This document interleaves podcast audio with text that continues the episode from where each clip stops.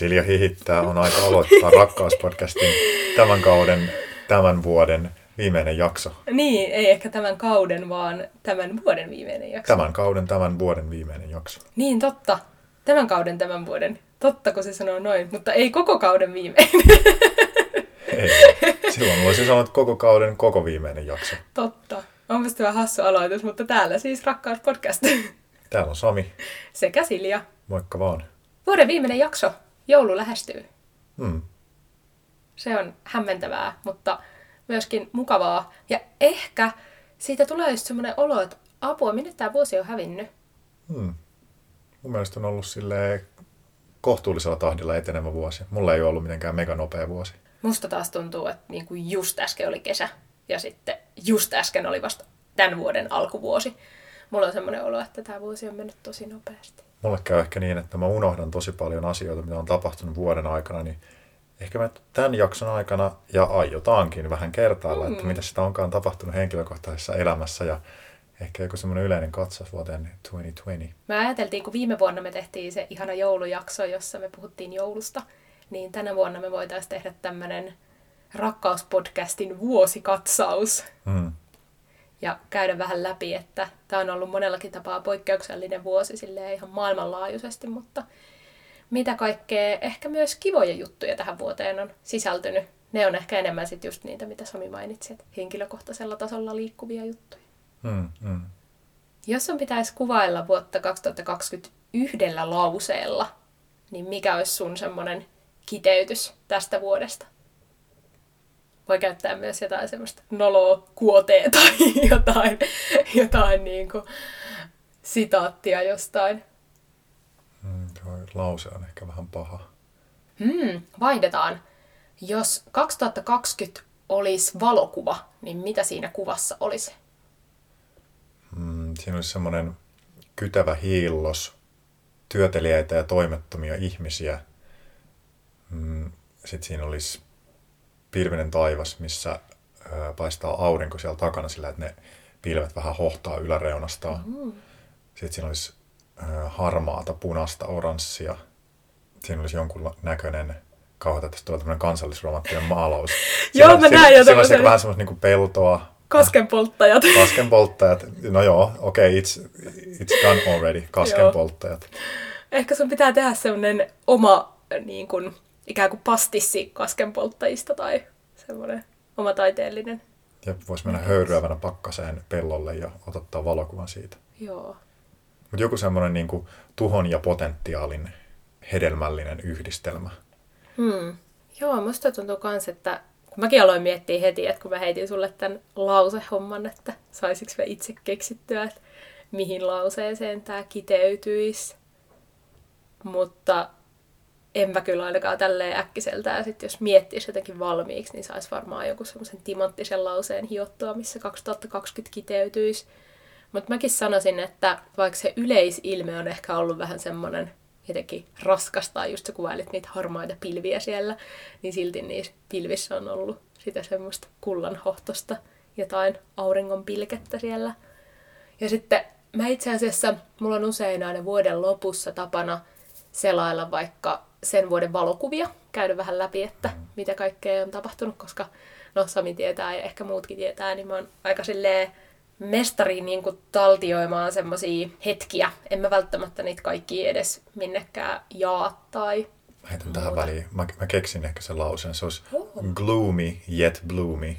Aa, Gloomy, semmoinen niin pahaenteinen, uhkaava ja bloomy, kukoistava. Joo, hei toi on hieno. Joo. Henk Joo. koht, gloomy yet bloomy.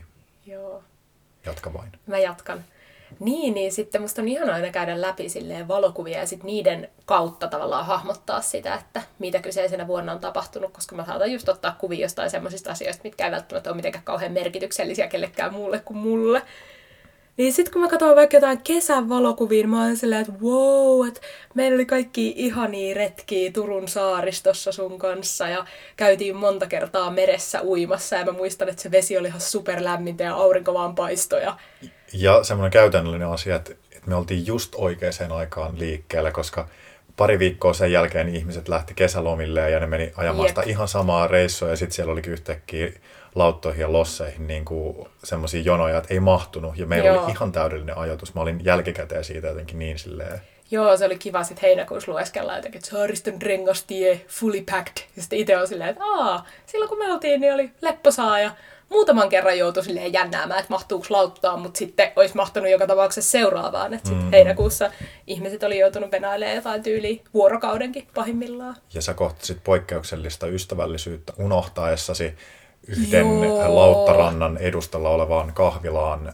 Mitä unohditkaan? Öö, pyyhe ja uikkarit. Joo, koska me käytiin silloin lauttaa odottaessa sunkaan uimassa ja sitten mä jätin ne siihen kahvilan terassituolille hetkeksi kuivahtamaan ja sitten hän ne sinne jäi, mutta siis aivan uskomatonta, että ne lähetettiin mulle paketissa takaisin. Sitten Mä olin vaan Veloitukset. Joo, todellakin, vaikka mä tarjouduin niin maksamaan kaikki kulut ja muuta.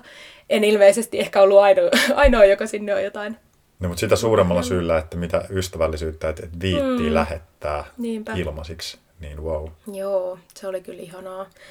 Ja muutenkin musta tuntuu, että, että koska mä en ollut itse käynyt koskaan siellä Turun saaristossa, että mulla ne kaikki houtsharit ja nauvot ja muut oli ihan silleen uusia paikkoja, niin tuntui hetkittäin siltä, että ihan kuin, että, että onko mä Suomessa oikeasti. Et koska se oli jotain, semmoinen pala Suomea, mitä ei ole koskaan aikaisemmin nähnyt. Ja mä luulen, että, no tietysti vaikea jossitella, mutta ilman tätä koko koronameininkiä, niin ei välttämättä olisi lähetty sillekään retkelle.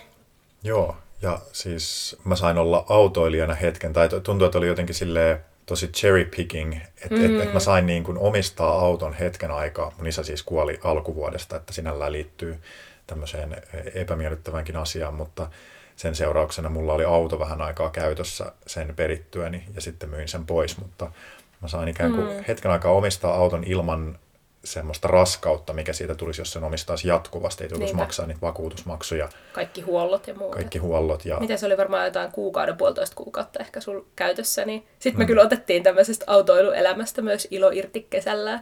Tehtiin myös jotain päiväreissuja ja Joo. se oli kivaa.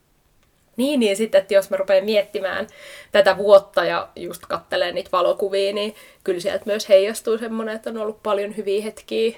Eikä ne välttämättä kaikki nyt liity siihen kesään, mutta se on ehkä jotenkin silleen, että kun näkee aurinkoisia kuvia ja itsensä ja ehkä myös joissain kuvissa sinut vähissä vaatteissa ja sitten mitä, siis onko sulla noin lämmintä, että on vaan tarennut olla tolleen. Ja Se on sitten. Ja yksi semmoinen kohokohta, mikä mulle jäi myös vuodestaan reissuista mieleen, niin oli Orava-ryhmän kanssa tehty tämmöinen retki kaikenlaisille laavuille ja, ja luontokohteisiin. Hmm. Ja yksi erityinen kohde jäi mieleen sille, että me saavuttiin vähän liian myöhään, ruvettiin etsimään nukkumispaikkaa ja sitten me saavuttiin kymmenen aikaa Google Mapsin mukaan niin kuin ihan lähelle yhtä laavua. Ja silloin rupesi satamaan ihan kaatamalla vettä ja oli satanut jo vähän aikaa. Ja sitten me huomataan, että tästä on vielä joku puolentoista kilsan kävelymatka sinne laavulle, että se on niin kuin metsän keskellä semmoisen lammen rannalla. Ja sitten me pohditaan sitä, että no mennäänkö sinne vai lähdetäänkö etsiä jotain toista paikkaa. Ja sitten jotenkin päädyttiin kollektiivisesti siihen, että kyllä tämä nyt on se, että kyllä me nyt pusketaan sen sateen läpi sinne. Ja mä muistan, että mä juoksen sen mm. puolentoista kilsan matkan siinä kaatosateessa. Ja sitten kun mä saavun sinne paikan päälle, niin siellä on tämmöinen lukitsematon metsäsauna, minkä saa itse lämmittää sieltä löytyvillä puilla. Ja siellä ei ollut ketään, vaikka oli niin kuin ihan jotenkin kesäreissujen prime timea. Hmm. Niin sitten mä olin kerännyt saada saunan jo lämpiämään, kun te saavutte sieltä Joo. vähän rauhallisemmalla kävelytahdilla. Ja sitten mä oon vaan silleen niin kuin tosi euforinen siitä, että käsitättekö te, että miten poikkeuksellista tällainen on, että tämä on mahdollista, että on sauna keskellä metsää. Tästä kiitos siis Mäntyharjun kunnalle, joka tätä hmm. Matkoslammen laavua ylläpitää ja metsäsaunaa, niin se oli kyllä ihan uskomaton. Ja silloin tuli taas semmoinen jotenkin olo, että wow, että oikeasti tämmöistä tehdään niin kuin Suomessa tavallaan niin kuin kunnan, jonkun kunnan puolesta. Silleen, että halutaan tarjota kaikille ihmisille tommonen mahdollisuus päästä saunomaan. Joo. Se oli kyllä aivan ihanaa ja sitten totta kai se vielä se pieni lampi, mikä siinä oli semmoinen ihana suolampi, niin siinä oli tosi lämmintä vettä ja sitten oli ihana kellahtaa sinne laavulle makuupussin sisälle nukkumaan. Ja... Niin, ja sitten sateen jälkeen ei ollut hyttysiäkään riasana. Ja... Joo, Vitsi, siis se on varmaan niin kuin mun koko kesän yksi parhaiten nukutuista öistä. Se oli huikea. Ja sitten aamulla herää siihen, että eikö paistanut aurinko ja linnut laulaa. Ja... Hmm. Joo. Se oli kyllä ihanaa, että kesällä pääsi paljon telttailemaan ja nukkumaan ulkosalla. Se oli tosi miellyttävää ja mukavaa.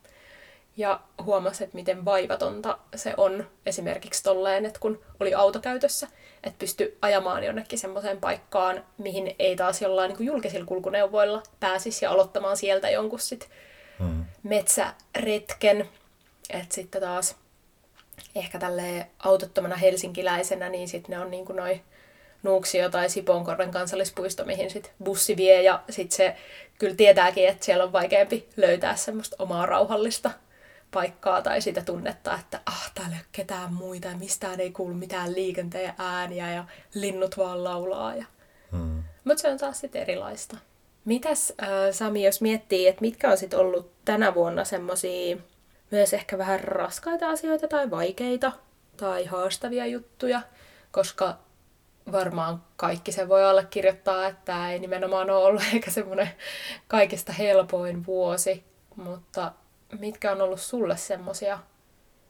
Mm, no kyllä se on ollut ihan konkreettisesti Fajan asunnon tyhjentäminen sen jälkeen, kun kuoleman jälkeen näitä käytännön asioita pitää ruveta hoitamaan, niin Mm. se, se vei tosi paljon aikaa ja resursseja ja se oli työlästä. Ja sitten se Mm. tuntui siltä, että miksi mun pitää tehdä tätä, että minkä takia mun pitää siivota jonkun ihmisen koti ja päättää sen tavaroiden, sen elämänsä aikana kasaantuneen ja kerättyjen tavaroiden kohtalosta. Mm. Ja miksi mun pitää tehdä kahdeksan kuormaa peräkärryn kanssa kaatopaikalle tai, tai kierrätykseen tai hyvän tekeväisyyteen. Mm. Niin, Toi on ehkä semmoinen, mikä just tuo sen semmoisen kuoleman jonkun raadollisenkin puolen, että miten kuolema on helppo käsitellä silloin, kun se ei ole tavallaan omakohtainen asia, niin jotenkin vaan semmoisena niin menetyksen ja surun kautta, mutta sitten kun esimerkiksi sä olit tässä tapauksessa ainoa perillinen, mm. niin kaikki nimenomaan se, sä käytit sanaa paperityö ja käytännön asioiden hoitaminen, niin, Niin. niin. kaikki ne lankes niin kuin juridisesti sulle, että vaikka sä saitkin sit apua niin kuin sukulaisilta, mutta tavallaan, että sä oot se, jonka nimi tarvitaan joka paikkaan, tai sä oot se, jonka pitää soittaa ne tietyt puhelut, että kukaan muu ei tehdä sitä. Ja onneksi mulla oli niinku aikaa ja mulla oli resursseja, koska mun elämä on sillä tavalla väliä, että se mm. kestää yllätyksiä, mutta jos mun tilanne olisi ollut toinen, tai mä olisin vaikka nyt taas se perinteinen vaikka yksinhuoltaja, tai, tai mä tekisin täyspäiväistä työtä, niin, Mm. Ja sit mä joutuisin sen päälle vielä jotenkin itse hoitamaan kaiken. Mm. Ja sitten jos olisi, tai että se voi olla jotenkin niin kuin musertavaa silleen Mm. käsitellä just sitä niin kuin surua ja tunteita samaa aikaa, kun hoitaa niitä loputtomalta tuntuvia käytännön asioita. Mm. Joo. Jotenkin jos kysytään vuoden 2020 negatiivisista fiiliksistä, niin jotenkin oletuksena odottaa, että sieltä tulee jotain koronaan liittyvää, mutta Mm. mulle korona on ollut aika pieni paha tämän vuoden Mm. tapahtumissa, tai että okei, keväällä mulla varsinkin jäi joitain liikunta-alan töitä niin kuin kokonaan pois, Mm. mutta se ei sillä tavalla kaatanut mun taloutta, tai mä pystyin jatkamaan joitain töitä etänä. Mm. Ja sitten jos ehkä miettii, että mitä säkin oot, vaikka me ei jossain aiemmissa jaksoissa puhunut, että sä viihdyt aika hyvin yksin, että tommonen niinku social distancing ei ole silleen kauhean vaativaa, vaikka totta kai ehkä sit välillä kaipaa niinku enemmän semmoista niinku isolla porukalla kokoontumista tai muuta, mutta silleen niinku lähtökohtaisesti sä keksit niin helposti yksin tehtävää ja yksin oleminen ei ole vaikeeta. Mm. Ja sitten meillä oli toisemme. Niin. Jo- Ka- Niin ka- kuin- kaikilla ei ollut Niin. tavallaan semmoista mahdollisuutta löytää kosketusta tai Niinpä. kohtaamista tai hellyyttä Niinpä. ja läsnäoloa niin kuin koronakriisin keskellä, niin se, Mm. se on varmasti kolahtanut sellaisiin ihmisiin paljon enemmän, Mm. että mä ymmärrän tosi hyvin tämän Niinpä. oman ainutlaatuisen Tilanteen. tilanteen tä- tältä kantilta. Joo, kyllä musta tuntuu, että varsinkin keväällä silloin niin kuin se kaikista ikään kuin rajatuimman lockdownin aikaan, niin me vietettiin kyllä tosi paljon aikaa kahdestaan, koska se oli tavallaan se ainut vaihtoehto. Mm. Joko olen yksin tai sitten sun kanssa, niin sitten aika usein huomas myös, että kaipas, kaipas sit sitä yhdessäoloa ja me leivottiin ja laitettiin ruokaa ja Mm. kaikkea tuommoista tosi paljon asioita, joita me tehdään muutenkin, mutta sitten yhtäkkiä kun onkin silleen, että okei, mulle ei ole tänään mitään, mulle ei ole huomenna mitään, mulle ei ylihuomennakaan mitään, mulle ei senkään jälkeen mitään, niin sit se myös ruokkii tekemään ehkä semmoisia asioita, mitä ei välttämättä muuten olisi tehnyt. Ja sitten toki pakko sanoa, että me ollaan myös molemmat itse säilytty terveenä, että tämäkin on hämmentävää, että kumpikaan meistä ei ole esimerkiksi joutunut kertaakaan vielä koronatestiin sen takia, että kun ei ole missään vaiheessa ollut mitään pientä kipeyttä, eikä ole myöskään tullut mitään altistumisia, niin onhan sekin ihan uskomattoman etuoikeutettu tilanne Jep. tämän vuoden aikana. On kyllä jo pessy käsiä enemmän, niin ehkä on siksi säästynyt myös niiltä kausiflunssilta. Niin, se on ihan totta. Se on ollut ehkä negatiivinen koronaan liittyvä asia, että on huomannut semmoisen jotenkin toiset ihmiset on tuntunut enemmän uhkalta tai, tai mm. sitä on jotenkin pohtinut mm. sitä ihmisten kanssa vuorovaikuttamista jotenkin semmoisen, onko tämä nyt ok, tai nyt mä vaihdan toiselle puolelle katua, kun tuolta tulee tuommoinen porukka, tai mm. semmoinen outo pelko, mikä on linkkiytynyt muihin ihmisiin niin. ja kohtaamiseen. Ja sitten myös siihen, että tavallaan itse saattaa olla uhka jollekin, tai huomaa, että oma vaan läsnäolo jossain tilassa saattaa pelottaa jotain mm. toista, tai joku välttelee mm. niin kuin vaikka jollekin käytävälle astumista, kun sä oot siinä, niin, mm. niin, niin se on semmoinen tavallaan. Ja sitten ehkä toi, että on joutunut välillä punnitsemaan jotain, että onko tämä välttämätöntä vai onko tämä vaan jotain, mitä mä haluaisin. Mm. Niin kuin just vaikka ihmisten näkeminen isoissa porukoissa. että kesällä ehkä pienissä hetkissä ulkotiloissa pääs maistamaan semmoista, että okei, joo, aika paljon ihmisiä fiiliksiä, mutta sitten tavallaan se semmoinen, mihin mekin ollaan ehkä jossain määrin totuttu, että, että usein ystävät pitää jotain illanistujaisia tai saunailtoja tai jotain, ja sitten on paljon porukkaa koolla, niin sitten kun kaikki tommoset, niitä ei oo, niin sitten mä tunnistan myös, että sitten semmoiset pienemmätkin kasaantumiset on ollut itselle semmoisia, että okei, onko tämä nyt niin kuin ihan ok ja eikö tämä ole ja sitten muutenkin kun tämä tartuntatilannekin on elänyt, että just kesällä hetkittäin tuntui siltä, että ai mikä korona ja sitten taas syksy kun alkoi ja tartuntamäärät on hitaasti ruvennut kasvamaan, niin sitten on tavallaan vähän niin kuin palattu takaisin sinne kevään semmoiseen, että aah no okei, no nyt ei kyllä ihan nähdä. Ja, ja sitten myöskin se, että, että joutuu vaikka kysymään joltain ystäviltä, että hei, onko sulle ok, että halataan vai, vai niin kuin, ollaanko mieluummin etäisyyden päästä tai hei, nähäks ulkona. Ja, ja tommosia asioita, mitä joskus aikaisemmin ei ole joutunut ollenkaan miettimään. Mm, ja sitten semmoinen julkisen keskustelun polarisoituminen niin kuin tavallaan, että, että ihmiset arvostelee toisiaan jotenkin mm. korona käyttäytymisen ja jep. hygienian suhteen. Niin se tai on, kyttää toisiaan. Niin, tai kyttää, jep. Joo. Ja niin, sit... niin se, on, se on kyllä semmoinen, että, että miten vaikeaa tästä onkaan löytää jotain rakentavaa linjaa mm. tämmöiseen niin yhteiseen turvallisuuskäyttäytymiseen. Että... Niinpä. Ja sitten sen mä olisin halunnut vielä sanoa, että tämä on kyllä myös pakottanut sit keksimään uudenlaisia muotoja tavallaan tuttuihin ja totuttuihin asioihin – Mm. Et koska vaikka just joku halaaminen on ennen ollut ihan silleen perus, että et ei mun ole tarvinnut joka kerta joiltain tietyiltä mun ystäviltä kysyä, että voiko halata tai onko tämä ok, koska et on, on jossain vaiheessa luonut semmoisen toimintakulttuurin, että me halaamme aina kun tapaamme. Mutta mä odotan sitä hetkeä, kun voi taas jotenkin silleen hengitellä vapaammin miettimättä, että ai niin, pitäisikö mulla olla joku maski? Ah, hei, pitäisikö sun mennä tuonne kolmen metrin päähän? Ja että kyllä tämä niinku, tätä vuotta on varjostanut niin paljon, että sitten myös miettii, että, että osaako sitä sitten ollakaan, jos joskus ihmisiä voi taas kohdata vapaammin. Ehkä hmm. sitä taas osaa tai oppii uusia muotoja. Sitten ehkä semmoinen positiivinen korona-asia on jotenkin se, että työelämässä on tullut kyseenalaistetuksi, että onko fyysinen läsnäolo välttämätöntä, mm. että onko se avokonttorissa istuminen tarpeellista? Voiko se jotenkin tuoda jotain vapauden tuntua tai jotain mm-hmm. semmoista tilaa tai valinnanvapautta elämään, jos saakin tehdä töitä kotoa? Niinpä. Taas tämä on, puhun omasta ideaalitilanteestani käsin, että jos kotona on lapset, jotka ei ole päässyt vaikka ainakin päivähoitoon tai kouluun tai harrastuksiin, niin siellä voi olla vähän vaikea sitten tehdä niitä töitä. Että et sinällään tämä ei koske, koske kaikkia, mutta semmoinen että tavallaan monia elämän semmoisia perusrakenteita on nyt korona-aikana perustellusti katsottu uudestaan mm-hmm. ja semmoisetkin rakenteet, minkä on ajateltu olevan pysyviä ja ö, horjumattomia ja semmoisia, että näin on aina ollut ja tästä mm, ei edes keskustella, mm. niin on yhtäkkiä semmoisia, että no, nyt tästä joudutaan keskustelemaan ja mahdottomasta on jollain tavalla tullut mahdollista monen asian suhteen. Jep. Jos joku olisi mulle vuosi sitten heittänyt, että joo joo, kato, opetat vaan noita teatteriryhmiä etänä, että joku videoyhteys siihen ja sitten sä voit olla ihan missä vaan, niin sitten silleen, että no joo, he he. Mutta sitten keväällä, kun oli pakko, niin sitten oli pakko. Ja samoin kanssa nyt tässä ennen joulua viimeiset viikot, niin en mä edelleenkään sitä mieltä ole, että teatterin opettaminen videoyhteyden välityksellä on niin sitä, mitä ehdottomasti haluan tehdä, mutta tällä viisaudella voin sanoa, että kyllä sekin onnistuu, että ei se mahdotonta ole. Jep.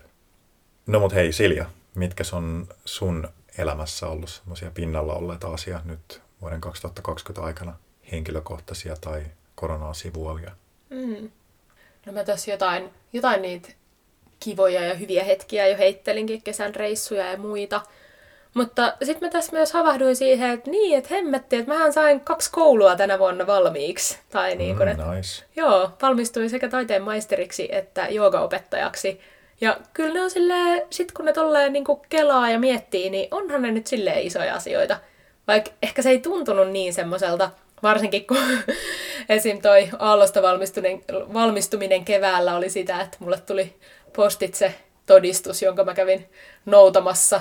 Ja sitten mä katson sitä todistusta ja on silleen, että ok, tää oli sitten tässä. Nyt tuli muuten Aallon 10-vuotis juhlapinssi postissa kanssa. Mulle ei ole vielä tullut. Mäkin Ai laitoin sen tilaukseen ja toivottavasti se nyt tulee ennen joulua. Mä aion tehdä siitä valituksen, jos ei tule. Et tosiaan lohdutuksena niille, jotka tai että kun ei tullut tätä tämmöistä graduation party, niin Aalto tarjosi tämmöiset kymmenvuotis juhlapinssit ilmaiseksi. Ja He, aion, euron kolikon kokoinen. Joo, aion ottaa ehdottomasti tämän juhlapinssin kyllä käyttöön. Mä laitan sen mun boksereihin, silleen, okay. että se on siinä niin kuin resorissa. Yes, mahtavaa. Aina. Aina, nimenomaan. Mm. Mutta joo, niin kyllä, kyllä jotenkin silleen, että ehkä varsinkin kun nyt noihin valmistumisiin on saanut jo semmoista pientä niin kuin ajallista etäisyyttä, niin tajuaa, että niin joo, totta, että onhan, onhan sen eteen jotain tullut tehtyä, vaikka se itse niin kuin, hetki ei välttämättä tunnukaan siltä, että no niin, nyt olen valmis, tai niin kuin, mitään semmoista, mutta joidenkin asioiden päätöksiä. Ja sitten, että ne nyt vaan sattu tulee molemmat silleen tässä saman vuoden aikana, toinen keväällä ja toinen tässä syksyllä. Ja mm, sitten ehkä kans yksi, yksi kiva asia, että sain ensimmäisen henkilökohtaisen työskentelyapurahan oh, taiteelliseen nice. työskentelyyn. Ensi keväällä sitten pääsee vähän tekemään performanssijuttuja. Niin se tuli kans nyt tästä loppuvuodesta semmonen niin kiva ylläri, että en mä voi sanoa, että tämä vuosi olisi ihan hirveä ja kamala ollut, koska sinne mahtuu tämmöisiä kivoja juttuja. Tuo on totta, mä sain keväällä kanssa apurahan, niin, niin tämä oli niin. meidän molempien ensimmäiset isot apurahat. Niin, totta. Sä olet ollut jo aikaisemmin apurahapalkittu taiteilija kuin minä, mutta nyt kipusin samaan kastiin, Joo, voiko näin kato, sanoa? tällaista tämä maisterin elämä on. Totta, joo. Niin, ja sitten ehkä varmaan semmoinen, että, että tänä vuonna on myös asiat saanut ehkä vähän semmoista niin kuin perspektiiviä vielä lisää, että vaikka on aikaisemminkin pyrkinyt suhtautumaan niin, että mitä vaan voi ikään kuin tapahtua tai asiat voi muuttua mm. ja, ja niin kuin hyväksyä sen, että on asioita, mihin ei itse pysty vaikuttamaan, mutta musta tuntuu, että tämä vuosi on niin kuin konkreettisesti muistuttanut mua siitä, että hei, että miten paljon tahansa sä teet niitä suunnitelmia, niin silti, että on jotain, niin kuin, joka voi pistää ne täysin uusiksi. Todellakin kaikki tulevaisuuteen liittyvät suunnitelmat on aina vaan niin semmoista projektiota, pro, projisointia ja niin. se on mielikuva. Niinpä. Ja mikään ei takaa, että se toteutuu niin kuin sä oot ajatellut se suunnitelma, Niinpä. vaikka se vaikuttaisi miten varmalta. Niin, ja että esimerkiksi sekin, että meidän piti silloin pääsiäisenä lähteä sunkaan Kroatiaan, ja me oltiin ostettu jo lennot, ja niin kuitenkin, että se tuntui semmoiselta, että joo joo, että mennään. Hmm. Ja sitten vaan yhtäkkiä, että ei, ei muuten mennä, eikä nyt mene kukaan muukaan, ja tämmöisiä asioita. Ja. Tai sitten just, että olisi ollut jotain muitakin reissuja suunniteltuna, niin sit nekin meni uusiksi, mutta niiden tilalle tuli sitten jotain muuta. Ja en tiedä mikä on muiden kokemus asiasta, mutta mulla ainakin on jonkunlainen semmoinen uudenlainen globaali yhteys syntynyt tavallaan ihmisten kanssa tämän koronakriisin myötä. Tai tämä on mm. semmoinen asia, mikä etäisesti ohuen linkin kautta, mutta kuitenkin niin yhdistää tosi monia kansakuntia ja ihmisryhmiä.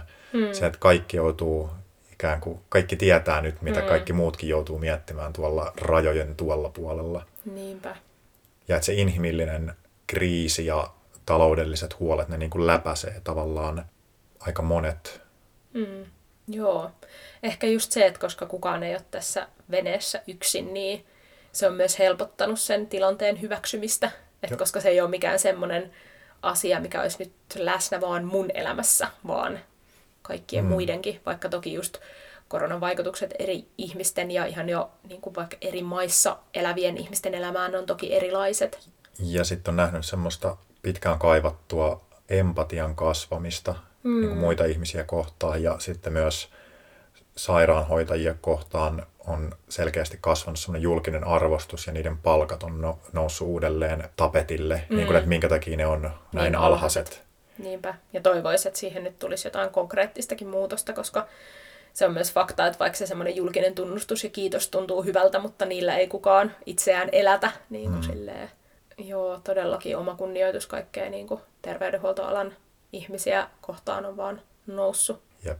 Mutta joo, ehkä jos tätä vuotta sillä tavalla miettii, niin, niin mun näkökulma on nimenomaan se, että et vaikka tämä on ollut silleen globaalisti hankala ja raskas ja ehkä synkkäkin vuosi, mm. niin sit mun omassa elämässä on kyllä ollut paljon tosi kivoja hyviä hetkiä, Mm. mitkä on ehkä keventänyt sit sitä semmoista kokemusta tästä niin kuin koko vuodesta.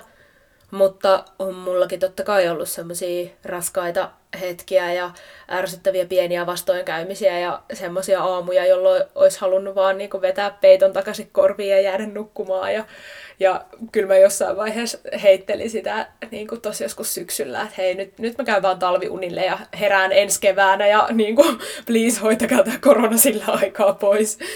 Ja niin kuin, tämän tyyppisiä juttuja. Mä oon myös nukkunut tänä vuonna paremmin kuin viime vuonna. Mm, That's se on very ihanaa. Miten susta tuntuu, että onko sun jonkunlaiset tavoitteet tälle vuodelle, mitä sä oot asettanut, jos sä oot tehnyt uuden vuoden lupauksia tai jotain, jos sulla on jotain semmoisia ajatuksia ollut, että mitä sä haluat saada aikaiseksi? Tuntuuko, että vuosi on ylittänyt odotukset vai onko se ollut pettymys? Hmm. Mulla on aina tapana uuden vuoden aattona kirjoittaa itselleni kirje, jonka mä avaan aina seuraavan niin kuin, vuoden päästä. Niin mä luulen, että sit kun mä luen sitä kirjettä, niin sit mä huomaan siellä jotain asioita, mitkä on ehkä toteutunut. Ja semmoisia asioita, mitkä sit ehkä ei. Ja mä en yleensä tee mitään semmoisia uuden vuoden lupauksia.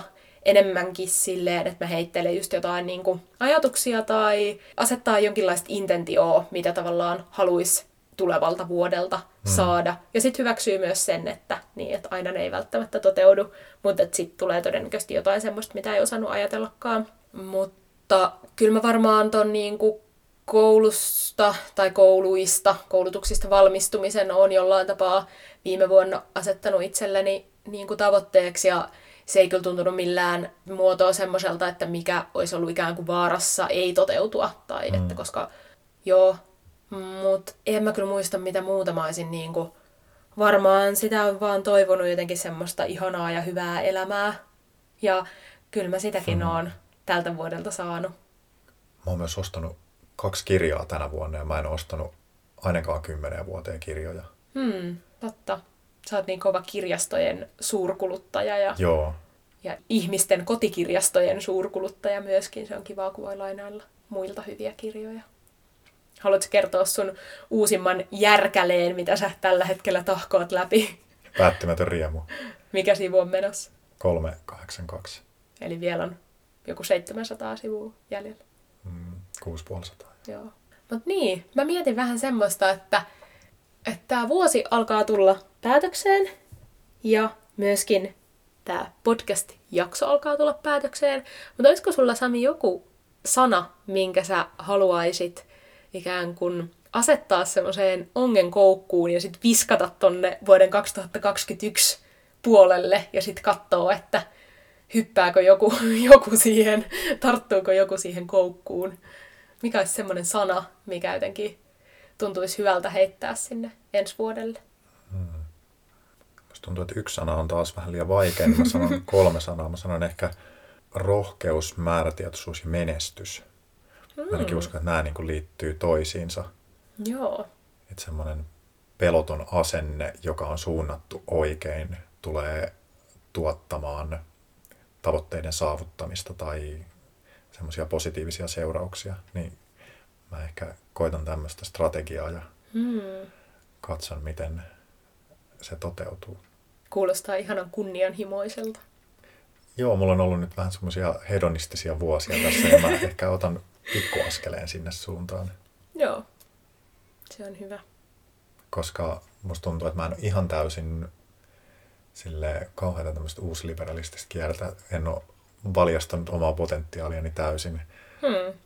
Mm, mutta tuntuu, että voisin viettää vuodesta 2021 vähän enemmän semmoisessa flow-tilassa, johon on vähän joutunut pinnistelemään, mutta sitten, että se palkitsee jo se itse prosessi, mitä ikinä sitten päätyykään tekemään. Todennäköisesti taas aika montaa juttua, mutta, ei li, mutta ei liian päällekkäin, silleen sopivasti mm. overlappääviä juttuja.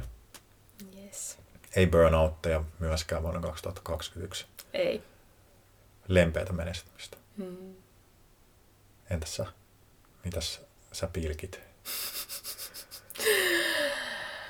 Äh, mulla on varmaan aika tommosia pehmeitä ja lempeitä sanoja, mitä mä sinne heittelen. Varmaan rakkautta ja unelmia ja luottamusta ja toivoa ja haaveilua ja läsnäoloa. Hmm. Niitä mä ehkä ensi vuodelta toivon. Hmm. Joo, en pane itsekään pahitteeksi. Mm. Uskon, että aion myös mukavasti lillua noissa asioissa ensi vuonna. Ehkä kun mä tuun hengailemaan sun kanssa vielä ensi vuonna, niin sitten Se olisi ihanaa. juhlavuonna 2021. Totta. Kymmenen vuotta. Uut. Hurjaa. Jep. Tästä hyvä aasinsilta. Sami, mitä sä tänään rakastat? Kyllä mä varmaan rakastan semmoista yksinkertaisuutta. Ja siis rakastankin.